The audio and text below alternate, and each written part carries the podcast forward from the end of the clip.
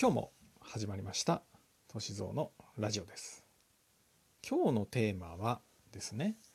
塾業界で生き抜く方法というテーマでやりたいと思います。私自身はですね15年以上塾業界で講師をしてきました。15年以上ですねやってきてしかもあの時間講師としてやってきたので関わった塾はですね5つほどあります。まあ、それぞれの塾でいい面悪い面いろいろあるわけですけどもまあいろんな塾のやり方というのを経験しそれで現在はですね自分で教室を運営する側になっています。まあ、実際には運営するだけではなく教えることもやっているんですけれども、まあ、そういうキャリアを築いてきたわけですね。でそうしたまああの塾業界でこう生き抜いていくために必要なことって何かなと、まあ、考えた時にやっぱりですね授業なんですね。授業をしっかりとできるようになるっていうのがとても大切なんです。で授業ができるようになるためには授業をしっかりとできる環境で働くことなんですね。塾業界というのは授業以外の、まあ、やることが多いんですよね。まあ、集客もしなければいけないですし丸付けも必要ですし、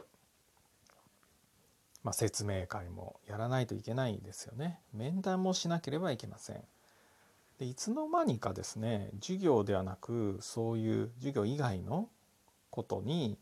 時間が費やされることが多くなる場合もあります。ねまあ研修もあったりしますからね。でそうするとですね授業がですねなんか二の次になってしまうんですよね。良い授業をしようと思えばやっぱり予習する時間とか確保しなければいけないのでその時間がまなくなってしまうと。その結果としてなんか授業はですね、まあ、いつまでたっても上手にならないということがあるんですね。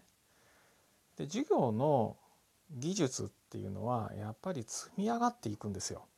しっかりやればやるほど上手くなっていきます。で授業はそれはもうどこの塾でも通用する技術なんですね。面談が上手にできるとか説明会が上手っっていうのはまあ一つの評価のポイントにはなるかもしれないんですけど他の塾に移った時にやっぱり評価されるのは授業の技術なんですね。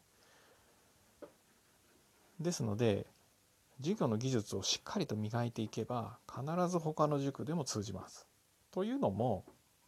受験っていうのはゴールが同じなんですね。ゴールが同じなので同じゴールに向かっていくわけですからまああのどこの塾にいても入試問題同じなんですよね。ということはそんなに教え方には大差がない覚えなければいけない知識に違いはないんですね。でも教え方のうまい下手が出てしまうんです。だからその技術をしっかりと身につけていくっていうのが大切です。で私自身は先ほどもちょっと言いましたけどあの時間講師として働いていましたので、まあ、アルバイトだったんですね。でアルバイトでも塾の場合はキャリアになるんですね。技術をしっかりと磨いていけばアルバイトでもキャリアになります。ということはアルバイトでも環境のいいところやっぱり選ばないとダメですね。で今あのコロナのね影響でなかなかこう就職難しくなってくるとは思うんですけどそうした時にじゃあアルバイトでってなったらやっぱりアルバイトで働きやすい環境ですね。まあ塾業界選ばれるんであれば本当に塾業界を選びでまあそこから次正社員にステップアップするとか他の塾で正規で採用されるとかですねそういう道もあるんですね。ですのであのとにかくアルバイトでただ何の技術も身につかないで終わってしまうっていうことではなくもし塾業界選ぶんであれば授業をしっかりとできるところで授業について教えてくれる塾も結構多いですからそういう塾を選んで働くのが良いと思います。本日は、ま塾業界で生き抜く方法についてお話ししました。また次回お会いしましょう。さよなら。